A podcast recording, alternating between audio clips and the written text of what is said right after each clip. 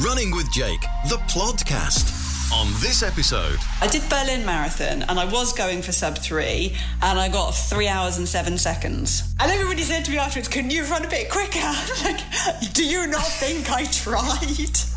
I mean, my God. Running with Jake, the podcast. Because every runner needs the occasional plod. And here's your host, Jake Lowe. Here we go. We're on. It's happening. We're live. We're back. It is the Running with Jake podcast. Of course, you know that. You just heard the voiceover guy say that. But it is, in case you missed it, the Running with Jake podcast, your weekly dose of running motivation. I'm Jake Lowe. Felt like I should say that. The running coach, the host. Pete, you are the producer, the non running guy of the show for the new listeners to our little podcast. It's important just to keep people abreast of who we are. Yes, um, I'm certainly a non-running guy, and I think running people are lunatics, um, which is uh, makes me perfect for this show, doesn't it? Or maybe not. Do not stop this podcast. Pete uh, only plays a small role during this show, so he's not he's not going to offend you very often, very often. Anyway, I'm not honestly. So you uh, you did a little bit of running at the weekend, didn't you? The uh, South Downs half, and we were talking last week about how it was traily or not traily, and you know how hilly it was going to be. What was the deal with it? How hilly was it? How did it go? How traily? How traily? Well, I, I'm. I? I have a question first of all. Actually, does anybody want to buy a watch? It's it's high mileage.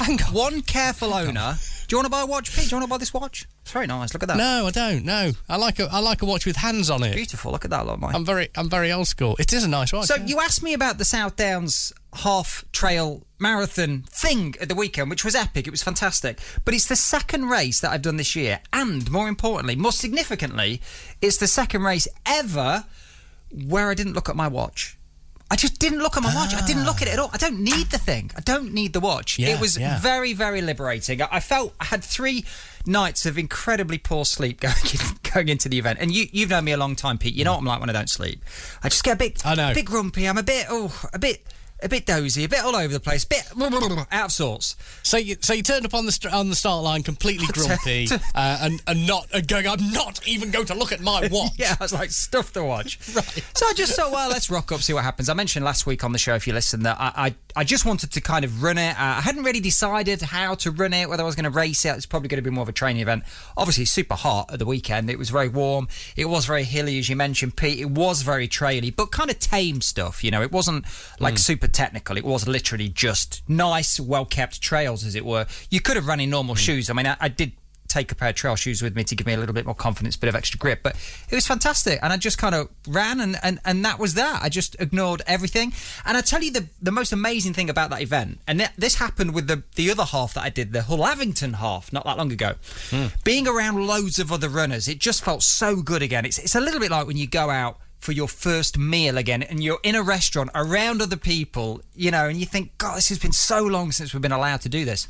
So being in that environment with lots of other runners was amazing. But the best thing about it was there was a bunch of crazy slash awesome runners that were coming the other way and they were doing the right. Centurion 100 miler. They were doing different distances, but they were doing, there was some right. that were doing the 100 miler and they were coming back the other way, like past us, because they were on the South Downs way. So we're kind of the half marathoners right. and the 10Kers running one way, passing people from this other event running the other way. And it was just everybody's super supportive, congratulating each other. You know, well done, keep going, mate. Sure. All that stuff. It's a brilliant atmosphere. I'm trying to work out if that's well planned or not well planned. I'm not even sure. no clue.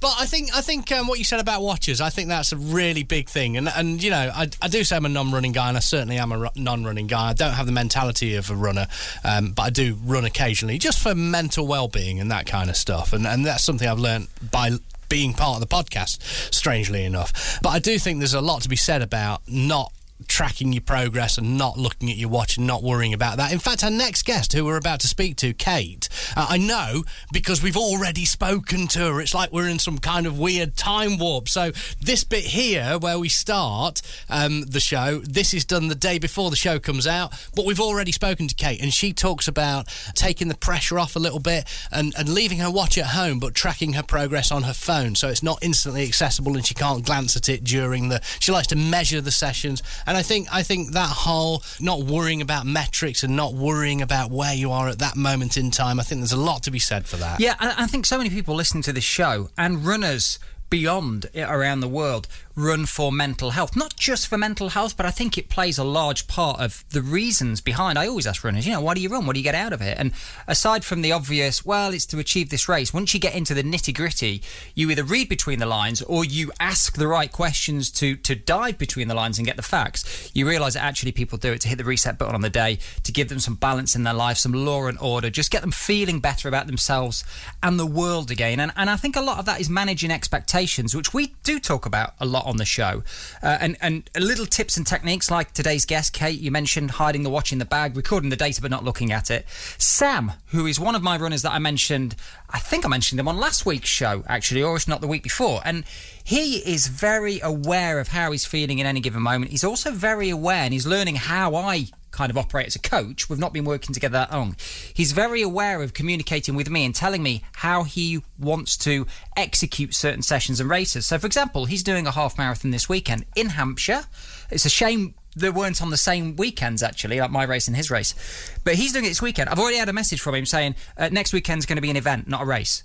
Brilliant. He's set that standard. He knows in his mind he's going into that and treating it as an event, he's far more likely to enjoy it than it's a race, it's a race, it's a race, it's a race. But he's not in perhaps the headspace where he wants to race it, but he's told himself it's a race. Guess what? Setting himself up potentially for disappointment. Why would you want to do that on the weekend? You wouldn't, would you? Different people have different things and take different things. And to some people, I'm racing, I'm racing, I'm racing may make them perform better. Absolutely. And that's right for you. But then to be self aware and know what is right for you and what isn't right for you, I think is key. And of course, we're getting a little bit deep and heavy here, giving you some little tips and tricks that may help you take some pressure off your running. But if all else fails, you can go and do your event dressed as a giant panda. That can definitely help to take off some pressure. For the show notes and video content, go to runningwithjake.com forward slash podcast. Running with Jake, the podcast. Today's guest knows all about how to take pressure off her own runs. She holds the world record for the fastest female in a full body costume. Yes, she chose a panda. Why would you not choose a panda? She is a lifestyle editor for The Guardian. She writes for The Runner's World and she's also a presenter on the Running Channel on YouTube. And she's coached by Tom Craggs, who's actually a former podcast guest. He's an England athletics marathon coach. Kate runs everywhere and she also runs late. Welcome to the show. I didn't think it was going to happen, I'll be honest. I don't know whether this is like third time lucky or, or is it second time lucky? I'm not really sure. The first time we had a few technical issues, didn't we? Yeah, second second time lucky. Let's hope it's not third time. We're very honest on this show, Kate. You know, we we just tell people everything, warts and all. It doesn't matter. It does not matter. And of course, you've just been for a run. We were due to record at 11. You were out on the track. You sent me a message. Now, the good thing about this is the fact that you're a little bit late is I'm going to share this with the world now. Kate is late, but the great thing is I don't have to really think about the first question to ask you because that's easy. How was your session? Oh my god, it was hot. Uh, I mean, I really love running. I'm so happy that it's warm now. Um, it's like proper summer. I love um, this kind of weather, and I think I train much better in it. But when you're not, you know, when you kind of start getting those days, you're not yet used to it. Um, it, so yeah, it was quite. It was a long session, so it's about like 10, 10 miles in total, and I was a bit melted by the end. it's just typically British, isn't it? Yeah. We're, we're, desperate for the sun, and then the sun comes and it's like, okay, just turn it down a little bit. I mean, I asked for some heat, not not too much, not too much. Oh no, I would never complain. it complain. just catches people out. I'm never complaining when it's too hot. I mean, I spend 95% of my time complaining that it's too cold, so I can never complain if it's hot. what was the session, Kate? Uh, What- it what was, it uh, seven, 70 minutes with four times eight minute threshold blocks in there. Sounds a little bit tasty. When you do your threshold stuff, do you tend to? Because I know you you coach um, with Tom, aren't you? Who was on our, who's been a guest on the on the show before? Great guy. And he set, I presume he set this session for you. Do you work on heart rate, or do you tend to go on pace when you're doing your threshold work? Well, it's an interesting question because I think I, I, I tend to go on pace, but of course, when it is hot, I mean, you probably should go on heart rate. But I don't really. I've never, I've never really trained on heart rate. I know better on pace than I do on heart rate, even though obviously your heart rate varies. In fact, I um, I actually start uh, started the run, uh, dragged my husband to the track with me, uh, and at the beginning, he must have been wearing a, a heart rate monitor. And it was obviously a strap that at some point was mine, and at some point I must have connected to my watch because at the start of the run it was like, you know, oh, you're now in this zone. I was like, what? How, what, how does it know? I've turned off the heart rate, and then I finished the run, and Strava said to me. Below average effort. I was like, what? I just Oh. ran 10 miles. For God's sake, that's, that's just harsh. And then I realised that because I'd unpaired it after like 10 minutes, it just kind of decides, okay, so that whatever it was at that point is what your heart rate is for the whole rest of the run. So it was like 130 for the whole thing. I was like, no, it wasn't. I was dying at points on that. So funny, isn't it? You, you've got to trust yourself, haven't you, Kate? You know, it's like you say there. Well, I wasn't. I was dying. I know. I know. I was working hard. It's like the classic where my runners will message me saying, "My Garmin's just told me that I'm unproductive again. You've set this session for me. You're obviously a rubbish coach. You don't know anything. I'm unproductive." Oh, the no, tech only knows. That is so harsh, much. isn't it? There's um, a really good friend of mine, uh, Tracy Barlow. She's a, a GB marathon runner. Um, Tom coaches her as well, and she she once sent me a picture. Like I think it was after this year's London Marathon. Um, you know, the one where they had to sort of run it in laps around St James's Park, and she was like third Sure. British runner, the whole thing. Um, the, the weather, if you remember, the weather was horrible. It was like freezing, pouring with rain, like really poor conditions. And she loves hot weather. And she, I think she said, I think it was after that race, she sent me a picture of her Garmin like about three hours later saying she was unproductive. It's just like, she's just podiumed in the London Marathon, for God's sake, what more do you want?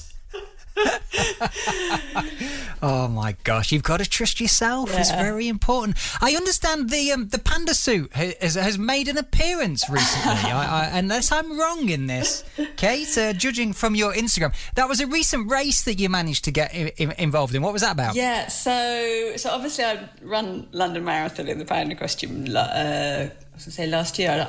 You know, time is so weird now, isn't it? Well, In the before times, uh, 2019 it was, um, and I haven't really. I, I, I was going to say I haven't got it out since, but I did last in the start of uh, lockdown last year. Um, there was that day where London Marathon did a sort of 2.6 mile challenge. So just because obviously London Marathon wasn't happening, they were trying to get encourage people to basically raise money for charity. So I ended up running around my neighbourhood in the panda costume, mainly just to like you know give the kids something to laugh at or whatever. But since then, it hasn't come out. So the Kew the Kew 10k races, I don't know. There's like a the Run Richmond sort of 10k and so on. I'm a really big fan of those races. Lovely 10k all the way around Kew Gardens, gorgeous. Um, and Tom Bedford, who is the race director of it, who is you know Dave Bedford's son, um, he is kind of a I guess kind of a, a, a friend of a friend. He's a yeah, I don't know him well, but he's a lovely guy. And he messaged me a few weeks before Kew 10K and said, uh, would you come and do my race in your panda costume? And I was like, uh, why? I mean, okay, but why? And he said, oh, my friend's running in a panda costume and you've got to come and beat him. It's a head to head. So it was a panda head to head, yeah, or paw, paw to paw, I don't know. Is that like a panda off? Yeah. Can you call it a panda off? Is that what you had? Yeah, like a panda yeah pretty much, yeah. I like it. I like, and of course, the big question. Everybody listen to this now. You know the question they want. They want me to ask.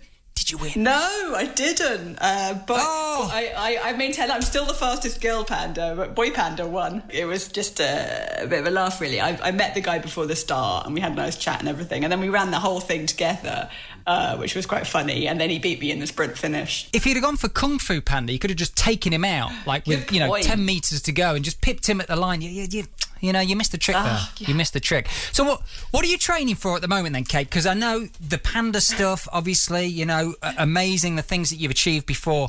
Clearly, you love running. What are your aspirations now moving forward? Well, I'm hopefully doing Berlin Marathon. Um, I say hopefully because, like, I still can't get my head around, like you said, I can't get my head around the idea that, like, 40,000 people or whatever are going to do a race in September. I mean, even if they can do the race, are we going to be allowed to go to do the race without quarantining, etc.? So I don't know, but that theoretically, that's the goal.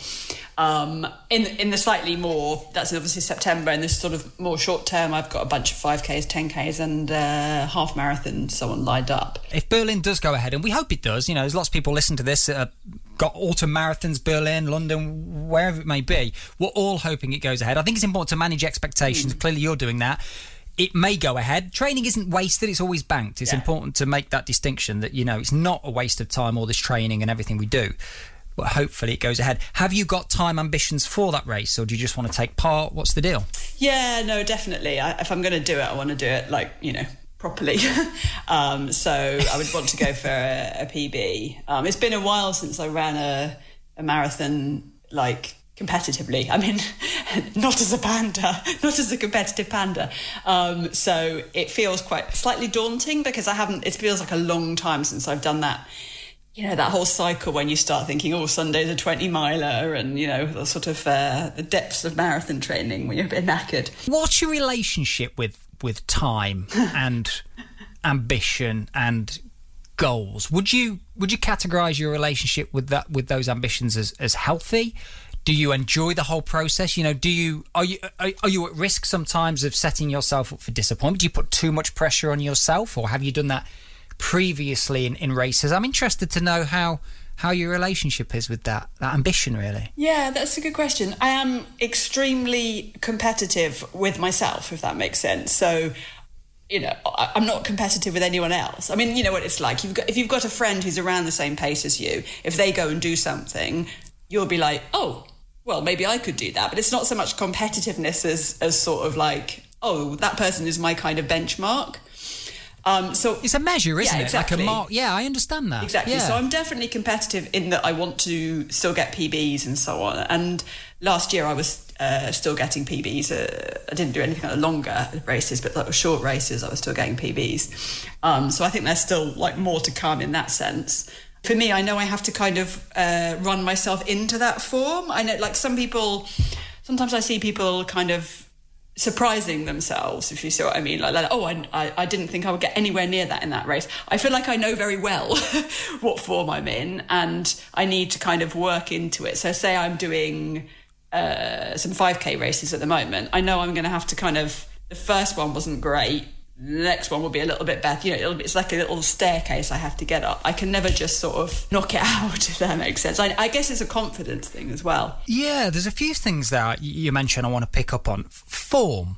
Mm. I think it's really important that we understand where we are at any given time. You know, what what what shape are we in? You know, and which is what we're talking about here. Do you have certain ways that you measure that? So is it just like I feel good, or are there some key sessions, maybe training sessions that give you that awareness, almost like benchmarking your fitness or your level where you're at at any given time, or is it a race? Is it like, well, I've done a 10k and I achieved this, therefore I know I'm feeling good and I'm in shape at the moment? How do you measure it? I would say probably kind of the middle, of the middle one. Uh, I do a lot of track work. I, I really love track running. Tom varies varies my sessions all the time, so I'm not always doing the same. You know, I don't know, ten times four hundred or something. But at the same time, you do know. Uh, there's always some similarities. One week it might be 800, 600, 400, and the next week there'll be another element of that, and maybe there'll just be a 400 in it, and you can go, oh, that's much better than last time, or that was about the same as last time. So that, that gives you that sort of ability to be able to kind of compare. Other things, I guess, like the other thing I feel like is recovery is, is kind of quite a good benchmark for me. Like if I do a session and then feel absolutely wiped out by it the next day, I kind of figure, well, I mean, it's good in that I clearly pushed myself hard, but maybe I push myself a bit too hard because I feel so completely knackered today. And then I've had a, over the kind of winter and, and the spring, I've had a bit of a kind of almost like a mental block about long runs. They felt a lot long, they, they haven't really been very long and they felt really long, um, which has slightly like freaked me out in the marathon training idea. I'm like thinking if, I, if I'm feeling like 11 miles feels really long, and what, how the hell am I going to feel like when I get to 20? But then I start doing that and start feeling, oh, that was fine. You know, I finished that with some some gas in the tank. Then I feel like that's a sign of progress as well. So there's all these kind of little different things. I wouldn't say races so much. I mean, obviously that's. I feel like races are more like turning your homework in, and the training is more doing the homework. So the races is just the kind of outcome. The train, the measuring is more about the training, if that makes sense. It makes perfect sense, and I'm writing that down because I, I just I love that. it, that makes perfect sense to me. Honestly, I get so into this. I get honestly, you should see me. I get goosebumps when people start talking like this. I just think that makes so much sense. And I tell you, one of the reasons I love things like that, Kate, is I've always said this even before I was a running coach that there's so many people that will say, "Oh, running's simple. It's really simple. You just you just run. You don't really need running shoes in reality. You just open the door and you just go. And that's true. But I think there's so many moving parts and so many things that can affect it, and and inside as well. You know, mentally, psychologically, the pressure we put ourselves under, how we measure our fitness, how are we in form? Gosh, this long run feels long and it's nowhere near as long as the marathon. How am I going to cope? You know, all that stuff. I just think there's so much for us to keep to keep in balance. D- does that make some Yes, sense to you? And- absolutely. And, I, I- as you were talking about the race there, and you said, well, race is for me not so much as a measure of am I in shape.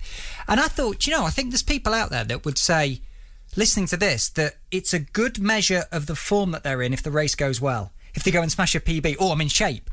But if the race doesn't go well, they could think, oh, I'm not in shape, and that might not be the case Yeah.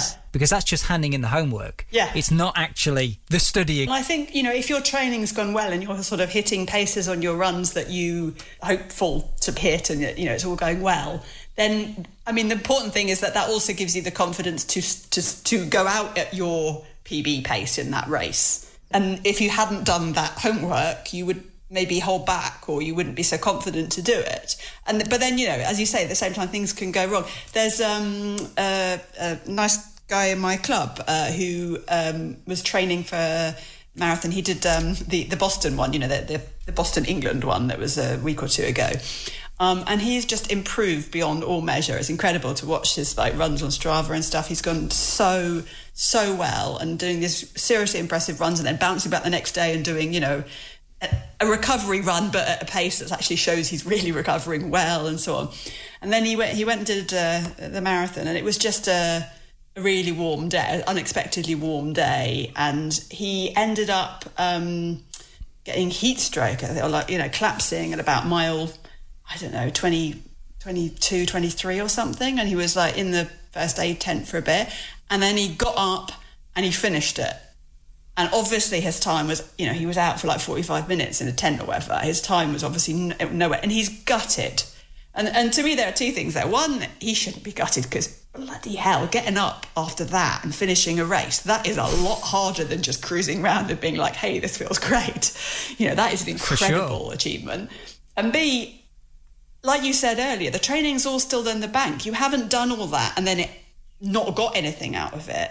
You know, the training should be part of. You should sort of congratulate yourself on that, and and be like, okay, so the day that it was like a bad dress rehearsal or something. Just you know, there'll be another one, and you've got the confidence from the training. Don't let the the bit that didn't work take away from the the ninety five percent that you did well. What, what's his name? Can I ask you his name? Uh, Jack, Jack. On which club is it you're on uh? Wimbledon Windmilers. Jack, you're awesome. Keep going, my friend. That was a. That's, I mean, that's unbelievable, isn't it? Really, to to have that sheer grit and determination. Yeah.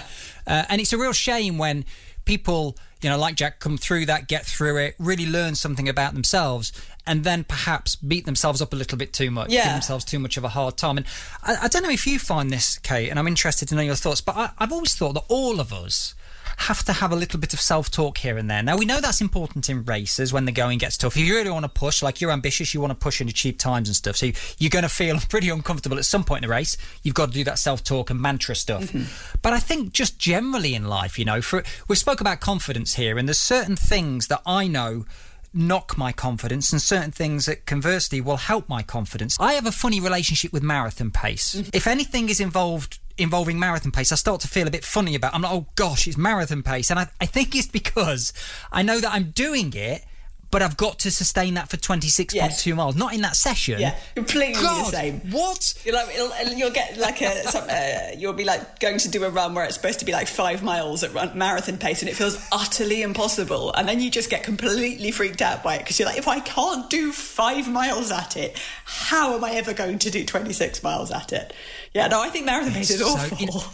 I'd rather run faster really is, isn't it? or substantially slower. But actually, it's funny, isn't it? I think I remember Tom saying this once. Like you, you actually, the, relatively speaking to to how you start, the faster you get, the less time you actually spend running at marathon pace. You do slow runs a lot slower, and you do speed work a lot faster.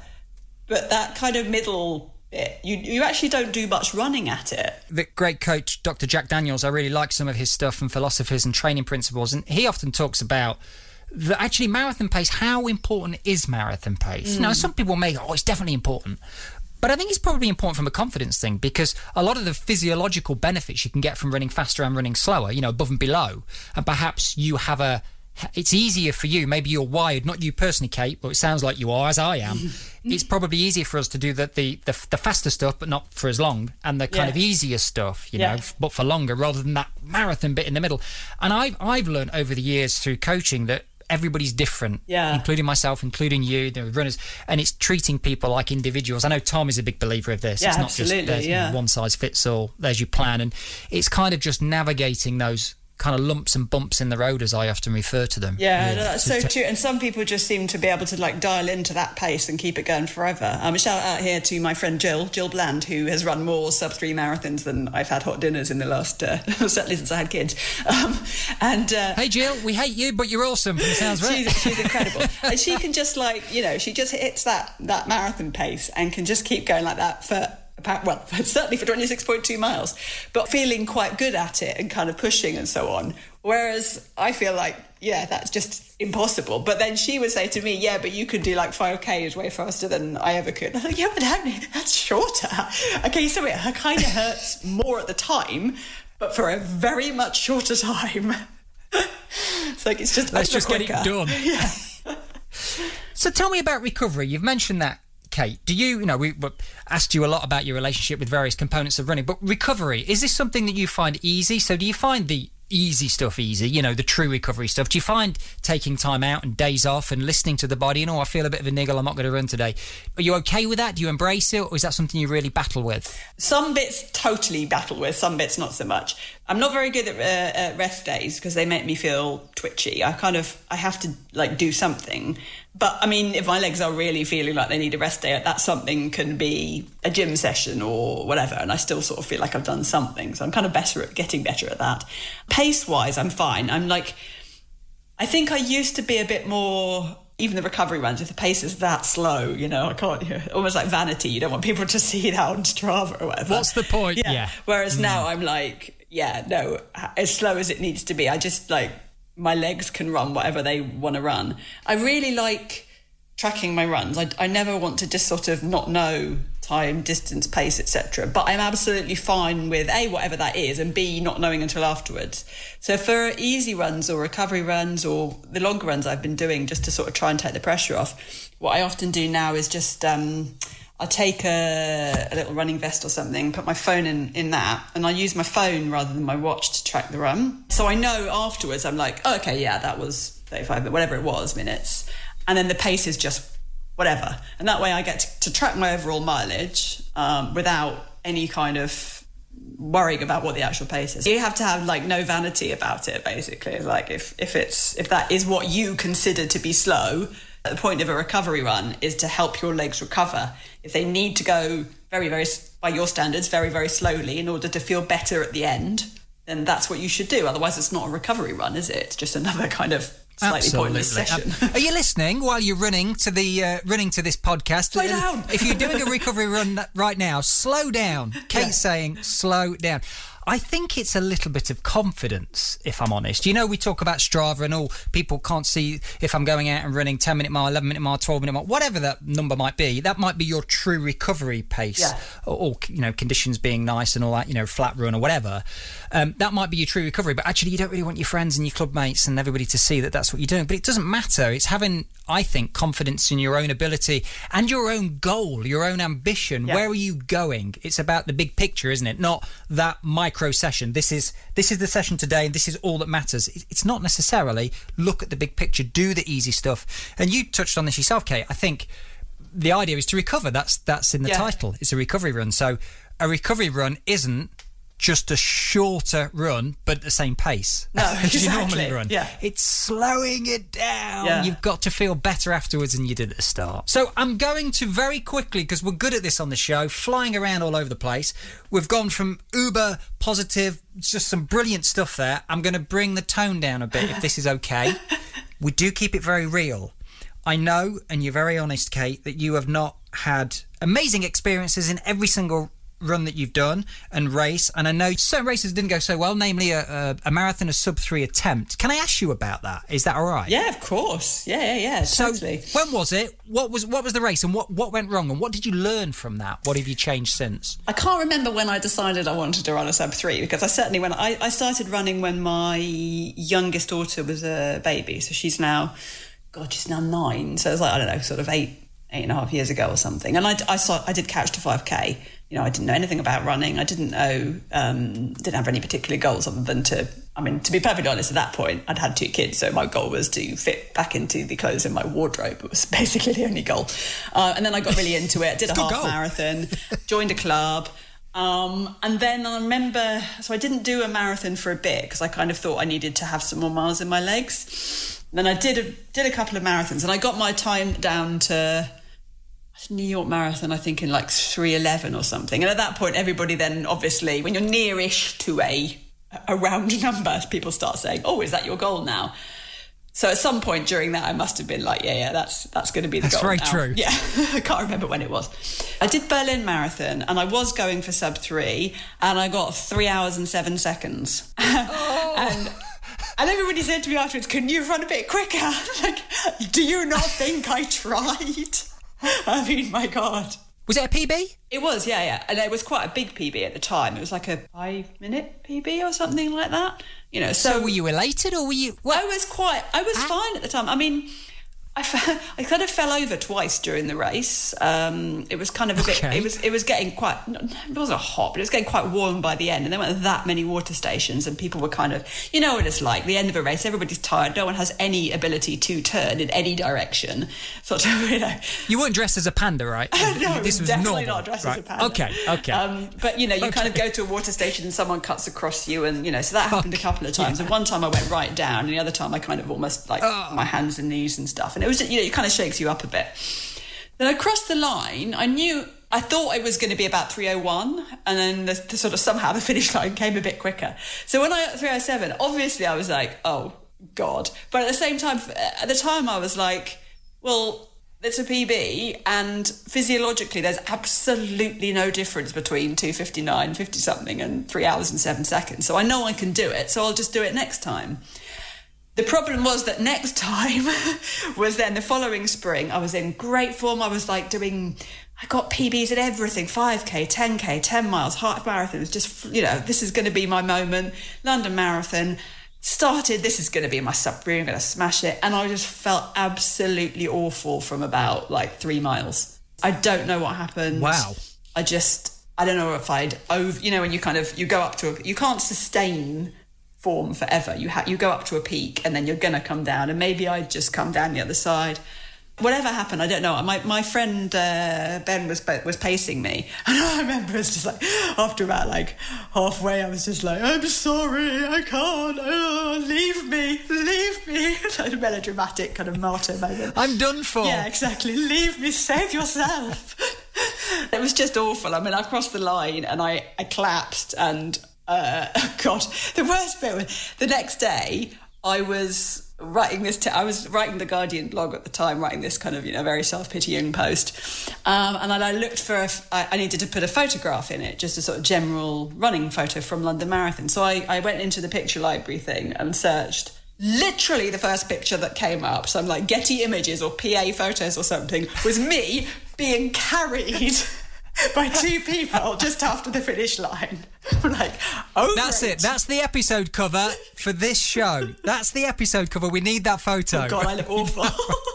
My hair looks great, but hey. so then the problem was that then that became like a a mental block almost. You know, it was like, oh, that, I mean, that's the trouble with marathons, isn't it? Is that you you train really, really, really hard, and then you get one shot in a blue moon. Yeah, you can't just do it a couple of weeks later. It's yeah. it's kind of done for exactly. a period. I mean, this is sure. why, like, you know, if you're an elite marathon runner and it's all going a bit wrong at like 14 miles, you stop because then you can go and do it again in a couple of weeks because they can drop into another race. But we're, you know, we're not elite runners. We all want the medal. We Mm. want to finish. We we know we probably can finish, just not in the desired pace. So we keep going, completely destroy ourselves, and then can't do another one for months. You know. So this happened, and then this ended up happening a few times. So then I did Berlin again, then next autumn, and I mean, that one I, I, I, knew from, I had like a niggle in the week running up to it, and I just, you know, I knew pretty early on it wasn't going to happen, so I just kind of got around. I don't know, like the, the seven seconds thing started off fine and then became more and more and more of a kind of burden almost. Because it was like, oh, when are you going to do it? When are you going to do it? And so eventually I entered a Seville marathon. Tom said to me at the time, um, sort of going into Seville's quite an early marathon. It's like in sort of the end of February or something. So we sort of started. I mean, obviously, I was all about running the whole time, but sort of started proper marathon training not until really kind of Christmas. And I remember him saying at the time, I think you want to think about whether you actually like tell people that you're doing this. I mean, it's ridiculous. It's hardly like um, anyone really cares. But I was writing the running blog every week, and it was sort of like, he was like, you know, you, you may be putting pressure on yourself because you think people are kind of watching and maybe they don't care, maybe they do care. It might be nice, but um, so maybe kind but of it's consider... what you feel inside, isn't yeah, it? exactly. It's the story you tell yourself. Exactly. That so, something matters. Therefore, it does matter in, yeah. in some respects, in many respects, yeah. because you've told yourself that story. I get that. And then also, like, if you if you put it out there that you're doing it, people kind of on. How's it going? How's the training going? How's the marathon training? Are you going to do it this time? Are you going to get yourself to read this time? You know, you don't want that well, incredibly well intentioned, but nevertheless, it is kind of pressure if, if that's what you feel it as. So I didn't tell anybody that I was doing Seville. Um, I, I mean, literally, I think I told like one friend in my club because they was like, "Why are you doing a 23 mile run on Sunday in January?" like, uh. And I would hide. Bored. I heard. I hid stuff off Strava, like that would indicate it and stuff. And I mean, even like to the extent that the day, uh, you know, I flew out on the Friday for the race, did a little shakeout run on on Saturday got back to the hotel, realised it had sort of synced immediately to Strava. I was like, oh, hide it, hide it, hide it quickly. Must not tell anyone I'm here. So I did it. I did sub three just in Seville. Although when I stopped my, because I deliberately started my watch a little bit before the line to give myself a little bit of like, don't leave any margin for error, you know. And then obviously crossed the line and then stopped it a little bit after. And I looked down at my watch and it said three zero zero zero zero. And I was just like, oh, you are no, joking no. No, no, no, no, no, no, this cannot wow. happen again. But I knew that I'd started it before the line. So I thought there's got to be at least a few seconds there, which fortunately there were. But I didn't know until I got back to the hotel room when the when you can look at the official results. And I got back, I was staying very close to the finish. I got back and I looked at my phone and there was like 473 WhatsApps because one of my friend groups on WhatsApp, so one of them includes Ben, who'd paced me in that awful race, well, awful for me race. And he'd sort of, he was one of the few people who knew. And so he'd innocently in this group chat about 18 miles in, tracking me on things, said, looks like Kate's going really well. And everyone else was like, at what? and then it degenerated into this. She's gone through 90. She's got. I was like reading the whole thing afterwards. Brilliant. so yeah, it was. Um, it was kind just... of a bit below the radar, but it worked for me. You know, that's the thing, isn't it? You just have to find what works for you. It's maybe just take the pressure off yourself. Find the thing that. Find the thing that puts the pressure on you and remove it. It might be like not telling people. It might be telling everybody to sort of hold yourself accountable. It might be whatever it is. You just have to find it. I've always said this as well, Kate, that it is in many ways a little bit bonkers that we, as you know, recreational uh, runners, for want of a better term, target times as often as we do. Because yeah. if you're a real elite, you only really target a time if absolutely everything is perfect. You know the conditions are, are bang on. Really, you're there to yes, there might be qualifying times for things like the London Marathon, but uh, for the Olympics rather in Kew Gardens. But for a lot of the time, it's about beating the competitors. Yes. You look, you're racing finishing position, and yeah. everybody has to deal with the same conditions. So it's a, a level playing field, isn't it? Well, it's, it's like, pure no, racing rather than two seconds trialing. slower. Yeah than last weekend's park run. Yeah, uh, it's rubbish. yeah, Kate, it's been a pleasure chatting to you. you. have I feel super inspired now. I've actually got to go and do. I haven't got to go and do. I want to go and do. I'm going to do an hour easy now with 10 strides. I really love it. Like in, just in the local park. It's really quiet. It's really, they, they always cut the grass perfectly. It's beautiful surface to run on. Oh, lovely. I'm just going to go and enjoy it. You've inspired me. So thank you, Kate. Before you go, of course, I have to ask you this question. It is your weekly dose of running motivation, this show. We ask all our guests this killer question. Are you ready for it? Yes. da, da, da. What does the word motivation mean to you? Oh, um, I guess achieving, aiming to achieve what what makes you happy. So if your motivation is, you know, PB, then getting your PB. If your motivation is I run because it makes me feel better, then use that as motivation. Kate, it's been a pleasure chatting to you.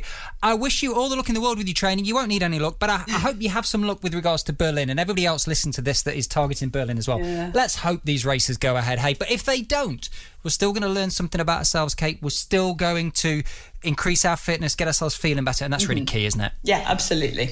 Have a great rest of the day, and we will catch up soon. Thanks, Lovely. Kate. Thanks so much. Running with Jake, the podcast.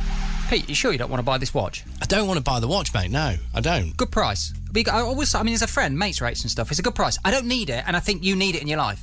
I think it would. It's it's it's going to be good for you. Development. This is the wrong time to be trying to sell watches. This is you've become. This has happened previously as well, where you've become like a like a dodgy market trader on the show. I don't know what's happened to you. See, normally, a watch of this mileage and condition would go for about seventy-five pounds. To you, my friend, sixty-five free delivery. I don't want Free delivery. I want the watch. Free delivery. I like a traditional watch. Free next day delivery. Jake, I want. A no, stop it! You're not Amazon. Come on. I've got you on Zoom. I'm just going to hold the watch there in the camera. Look, can you see? Can you see that? Is that in shot? Can you see the? Can you see the watch? Can you see the watch? I can see it, yes. Right. Look at the. Examine the watch. I'm going to answer another question. It's hashtag Ask Jake. Have you hypnotised me? Today's question comes from Mel, who wants to know how to control noisy, collapsible water bottles. I know exactly what you mean, Mel, and the solution we have covered before on an Ask Jake, which was specifically regarding bladders, hydration bladders, and the fix is the same. So the noise that you can hear in the collapsible water bottle is actually the air that's in the bottle. So you've got to get rid of that. So the best thing to do is to fill the water bottle as much as you can and then turn it upside down, hold it above you, and then attempt to suck the air out of it if you are using a bottle that has a long straw. If you don't, just make sure that you keep it up the normal way and then suck the air from the top of the bottle. And then that effectively causes a vacuum, so there's less space for the water to slosh around and it means that it will be much quieter. There was a video that we uploaded to the show notes page, which is runningwithjake.com forward slash podcast, which was uh, the solution for the same problem with hydration bladders. I am going to upload that to today's episode notes. So make sure you go and check that out for a little video on exactly how to create a noise free run. I hope that helps, Mel. If you've got a question, it's hashtag Ask Jake or email podcast at runningwithjake.com. Look, stop clicking your fingers and hurrying me. I know it's the end of the show. I know you're very Jesus. busy. I know you've got stuff to do. You've messaged me three times already before recording today's show saying how busy you are. I get it, but you are the producer I'm very busy. of this show. Just I'm very important. calm down. I've got stuff to do, Jake. Come on. Time is money, money is time. Come on, Right. come on, come on. I'm going to wrap up. Move along. Thank you very much for listening to today's show. I hope you enjoyed it. Thank you to our guest, Kate Carter. We are in a bit of a hurry today because Pete's clearly got a lot of things to do. Time is indeed money. Come on, come on. And on that very subject, 60 quid, free engraving. Come on, I've got a Swiss Army knife. I've got a Swiss Army knife somewhere. I'll engrave it. I'll engrave it for you. I'll do it. What do you want? What do you want? Peter? Petey? I don't mind. I don't mind. I don't want PD written on the back of a watch. Thank I've got it. But, to a but special, thank you for the offer. To a special boy. Here we go. I'll pop that in the post. thank you. Oh! And one more thing.